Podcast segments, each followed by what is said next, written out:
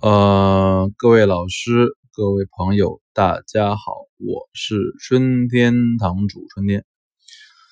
今天我想分享一下我的读书笔记，就是《中国陶瓷》这本书，冯先明先生主编，上海古籍出版社出版。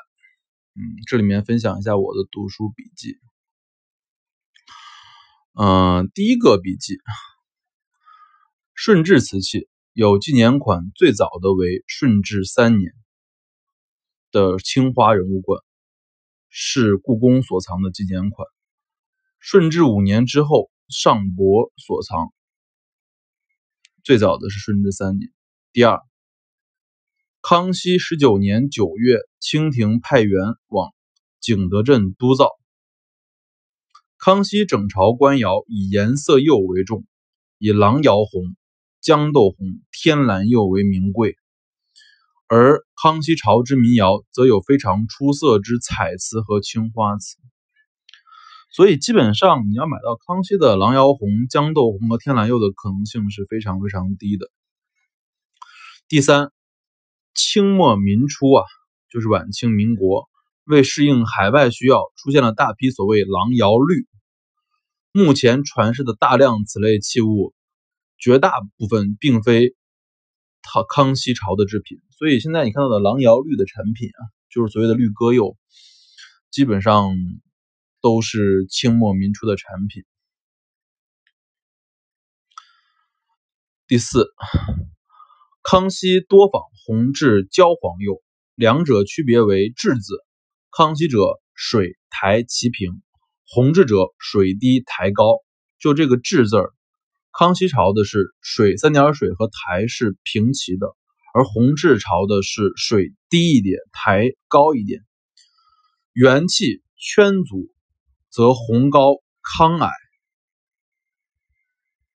就是说在圈足制作这儿，弘治会高一些，康熙会矮一些。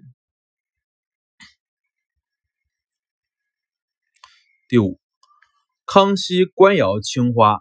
少见大器，一般都是小件的日用瓷和文房用品，多仿宣德、成化、嘉靖器物，且落大明宣德年制、大明成化年制、大明嘉靖年制、大明万历年制，就说明在小件瓷器中，如果落了大明嘉靖年制，其实是仿的是康熙官窑啊，嗯。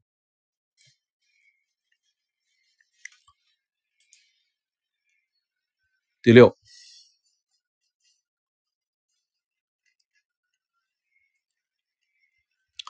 雍正青釉的烧制为历史上最成功之作。雍正釉里红色彩之鲜艳，空前绝后。清末民初仿雍正的青釉较多，但往往雍正瓷特有的釉面橘皮纹和不如雍正圈足的润滑程度而露出破绽啊，橘皮纹。第七，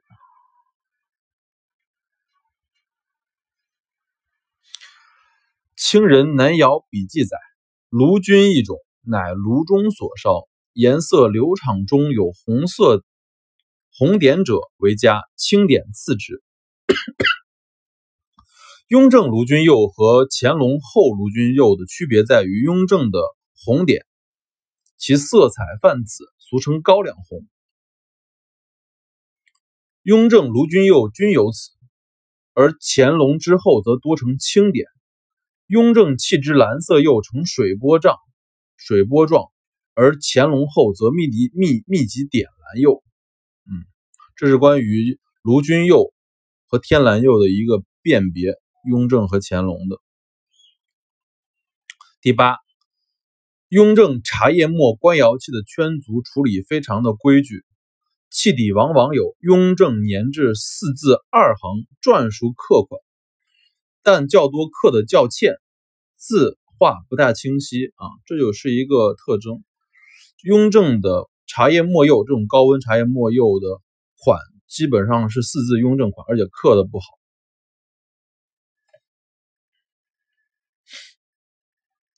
第八，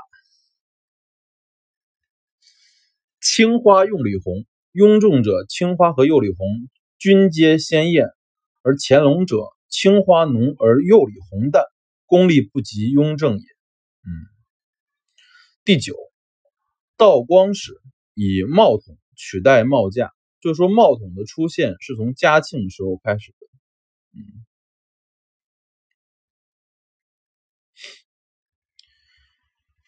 第十，道光瓷无论官民，多数胎体粗松，釉面呈波浪釉、疙瘩釉，画面通俗，轻装仕女盛行。嗯，这是经常见的大钢瓷上的咖喱光、波浪釉。第十一，光绪瓷抹红款在官民器上多有使用啊，就是经常我们看到光绪的官窑器中出现了抹红款，就是矾红款，但基本上我自己是不太买的，对我只买光绪官窑的青花款，好吧。今天给大家分享一下我的读书笔记啊，这本书给大家推荐一下，就是冯先明先生的《中国陶瓷》啊，建议可以通读。